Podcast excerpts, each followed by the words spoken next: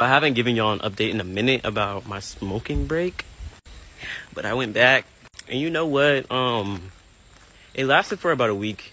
I'm back on the break, except I don't plan on going back for a little minute. And honestly, I feel like I wouldn't have been able to stop unless it was my own decision. I have to be the one to make that choice. If somebody else told me I had to stop smoking, or if there was a circumstance that made me stop, it just wouldn't have worked out.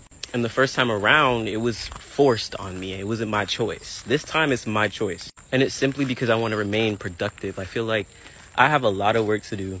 And when I smoke, I feel like I can smoke and work at the same time, which it can seem that way. But then I get tired. I get sidetracked. I start goofing off. My productivity just out of there. So I want to turn it back into a recreational use rather than a routine, because, yeah. And when I reach my goal in my career, then I'll start again. But for now, I just don't have the time. Shortcast Club.